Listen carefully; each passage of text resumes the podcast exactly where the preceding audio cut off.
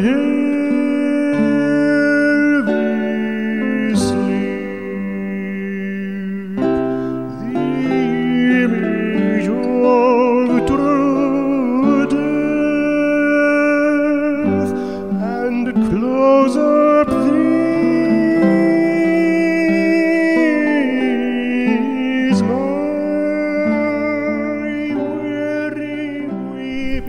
Welcome back to the Philip K. Dick Book Club. In each episode of this podcast, I look at one of the stories or part of a novel of by Philip K. Dick. And currently, we're still working our way through the stories of 1954. It's been a long slog, but I, I think we're about halfway through, and we can start to see the the end of the tunnel, um, which is exciting because starting in 1950, well, 1955, there's not that many stories. I think there's like seven or eight. And then in 1856, we start to have a lot more novels that start to come out, and then there won't be quite as many um, stories. And I, I think there's so- in some of these, with the novels, especially the novels of the late 50s and, and early 60s, there's a whole lot of them and a whole lot to talk about, and a lot of things of, of Dick's career come together in those those books. But we're we're, we're trying to do this as chronological as possible, so we're going to keep uh, shoving our way through the the stories. Uh, today we're going to be looking at crawlers. Uh, if if you want to categorize this with some of his other stories, I would categorize this as one of his mutant or post-human stories. Um, and just to remind you, the when I say post-human, I, I mean that interchangeably to mutants often, but I, I mean a particular type of mutant. And when I say someone is a post-human, it means they're evolutionarily, you know, distinct, a distinct species from humanity. They're not just mutants. They're not just like with three arms or something, or like in Total Recall, the woman with the three breasts. It's not that. Uh, they have to be different enough that they lack something that about humanity. And so the precog is a good example of this, right? They experience time so differently that they're not truly human in a way. And Dick's not entirely consistent about this. Actually, I think some of his later precogs do have a bit of humanism in them. Certainly, the ones in Three Stigmata of Palmer Eldritch. I think even there, the main character is a precog, and there's not that much to distinct, distinguish him from run of the mill humanity. But especially in these stories, like in The Golden Man and Crawlers, World of Talent, which we'll get at shortly, Psi-Man Heal My da- da- Daughter, the, the mutant is presented as fundamentally different from humanity and often presented as a threat, something that needs to be destroyed. Now, The Hoodmaker, too, is another story about the danger posed by, by posthumans. So this is posthumanism is different than transhumanism, which is kind of a upgrading um, ourselves using technology to enhance human experiences, expand our life maybe, or learn more languages, or be more intelligent using technology. That is transhumanism, but that's not necessarily distinct, in my view, from humanism. Right? It's about using technology to enhance. Now, some may say technology does make us different than regular humanity. You know, H plus is is fundamentally different. But I, I'm not sure. I, certainly, though, the post-humans we get in many of Dick's early stories are people who are kind of venturing into a frontier of, of existence to an entirely new species. Crawlers certainly is, is one of those tales. It was published in Imagination in July 1954. Imagination was a, a pretty important journal or magazine publishing science fiction and fantasy. It's one that Dick wrote a lot in in these days. He often went back to that one. Of course, he published where he could in these days, but he often got bought by Imagination. Uh, you can probably find it in Second Variety and other classic stories by Philip K. Dick, which is uh, usually sold as the third volume of the collected stories. Um, so that it's a short it's a short tale, only six or seven pages in modern printings. So let's get right into it. So the crawler, that's our the character we meet in the opening pages, a crawler, uh, which is a mutant, a post-human. It's con- enjoying a construction project. It's underground, visible from the surface only as a mound of clay. then we jump to kind of a different setting. A farmer is driving through a rural community, and he he's driving this man named Ernst Gret- Gretry. They stop and see a crawler killed on by cars on the road, so it's like roadkill, roadkill crawler, and we get a description of what the crawler looks like. Had some more fireworks. Not entirely uncommon thing in, in Taiwan um, at various times. I really don't keep up with the holidays, so I don't know um, when to expect them. Anyways, they, they find this crawler who's killed by cars on the road. Now, how is it? What does it look like? Well, it's a long snail. It's like a long snail, but without the shell. It's got a head and a human-like face, which actually is what kind of makes it kind of disturbing to look at for people because it does have that kind of human face. And if you've ever seen like other creatures that have that kind of humany face, you know how uncanny that looks. Um, but there, it's, it's got this malformed worm-like body. I actually got this image of that's that that scene from the movie Freaks. If you've ever seen that movie from the 1930s, there's actually a, a, person there who has no arms and no legs, and it's really impressive what he does. Uh, now that movie was famous because it used real people with uh, genetic abnormalities as the as the crew, as the cast of that that film, and it was one thing that made it so disturbing for audiences at the time. But one of them was this person who who had no arms and legs, but what he could do with his mouth. You know, there's a scene where he light, lights a cigar or something, and it's really impressive. Um, so I kind of had that image in my head, but these are more. I mean, these are more distinct from humanity than, than that gentleman, and I feel like I should find his name for you. All right, I found him. His, his name was Prince Randian, also nicknamed the Snake Man, the Human Torso, the Human Caterpillar, and a variety of other names. So I don't know if Dick uh, was inspired by that that that movie or not, but uh, here we have it. It's so it's it's basically like humanity's more or this branch of humanity, humanity has morphed into these uh, worm-like creatures. The farmer explains that they often crawl across there and they're often run down by teenagers, often maliciously. Uh, he mentions that one has been preserved in kerosene at the filling station, kind of for people to watch and, and you know get excited. It was kind of an attraction almost for people to come to that gas station. And these crawlers, this is what's really disturbing though. These crawlers are the only children being born now. So normal children aren't being born anymore. And people are starting to move away from this town because everyone is giving birth to these crawlers. And so, you know, why is this? Well, it's heavily suggested that this is radiation from nuclear tests or, you know, in that this region, everyone is having these mutant children, which is a real thing that happened in places near nuclear testing, especially in the Pacific Islands.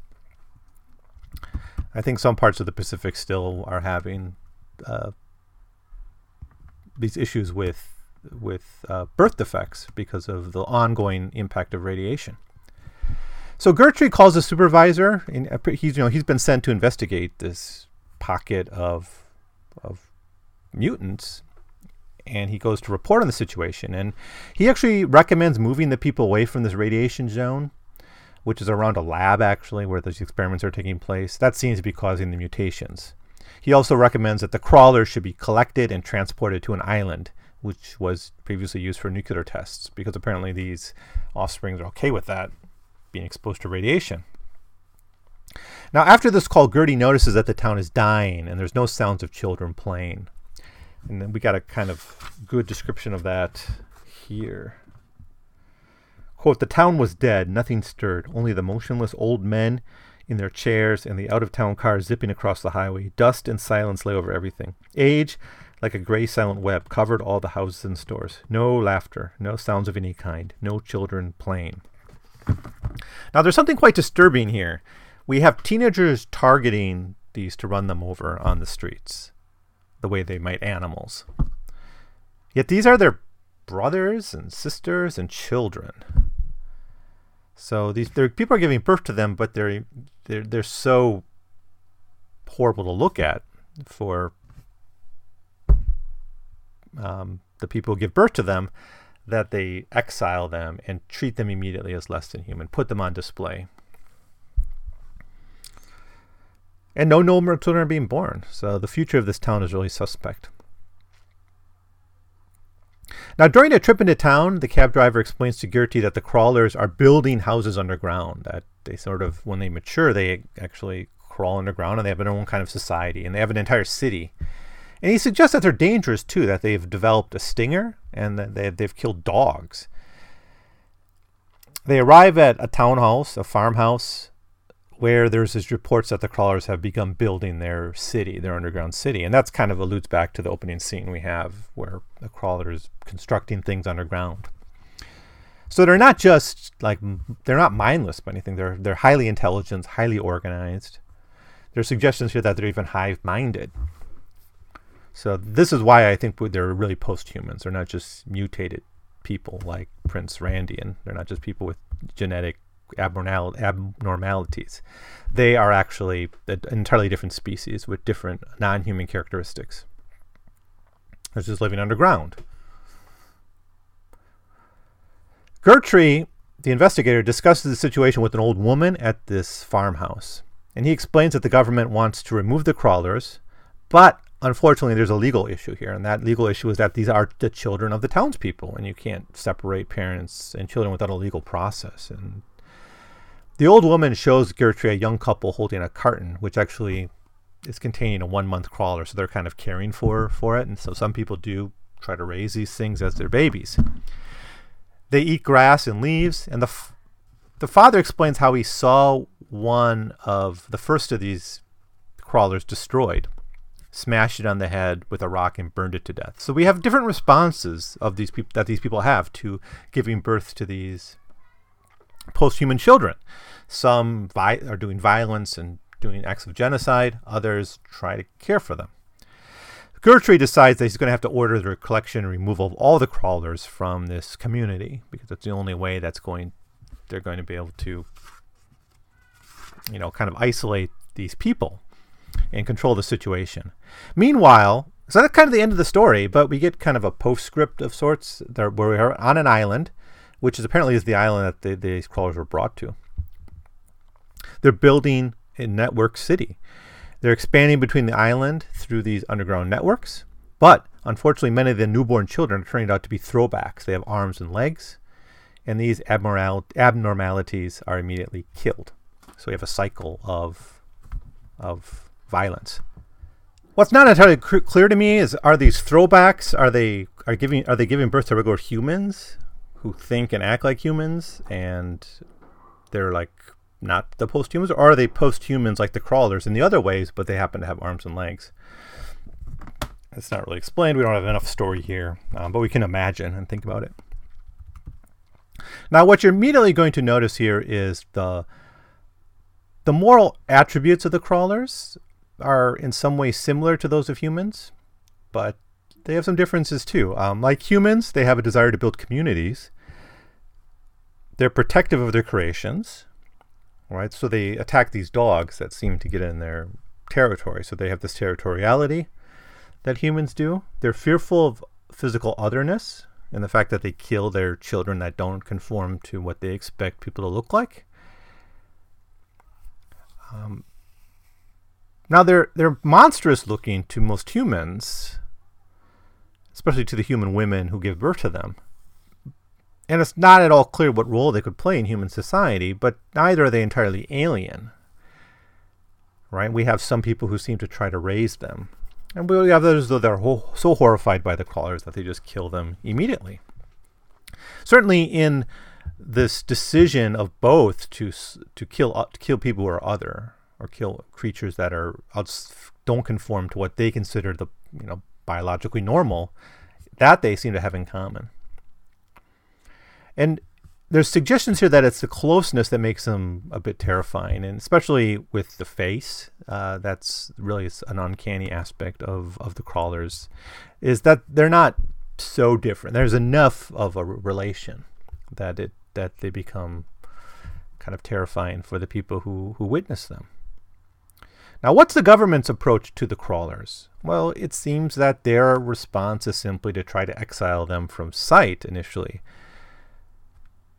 For them it's a bureaucratic problem it's a legal problem it's a question you know it's they don't quite go to the point of genocide. In in the golden man we have a government that's committed to eradicating all mutants. Now it's not that dick had a f- hang up on this. He's actually perfectly capable of imagining people living with post-humans or mutants. He does it in The World Jones Made, for instance. There's you know, mutants and law, as long as they, in that novel, as long as they don't break the fundamental law of the society of relativism, they were fine with them. In fact, they had a whole, actually, there was an explosion of performance art because of, of, of these mutants. Now, here we have a government approach that's very bureaucratic, but es- essentially it rests on separating them from the rest of, of society. Now, we've seen other examples of this, and Dick would have known of examples of this in recent American history. The most obvious of these was the internment of Japanese Americans and people of Japanese descent during World War II, which was done through, you know, for four years during the entire war. But we also had the depopulation of Pacific Islands for nuclear testing, and that's alluded to here, where there are actual islands in which the government thinks they can take the crawlers to to basically store them and contain them. We have the crimes of the Holocaust, which involves separation and isolation before genocide. Just genocide, ta- you know, takes place. In fact, there was a central part of genocide was separation, and identi- identifying and putting people in ghettos or, or you know places like that. By the time Dick was writing, governments were actually quite expert at relocating populations unwillingly. They've been doing it for decades and decades. In fact, if we go back to colonial history in like Africa, you know, concentration camps were tried out in places like German Southwest Africa in the in late 19th century. So that you know, governments were kind of good at this.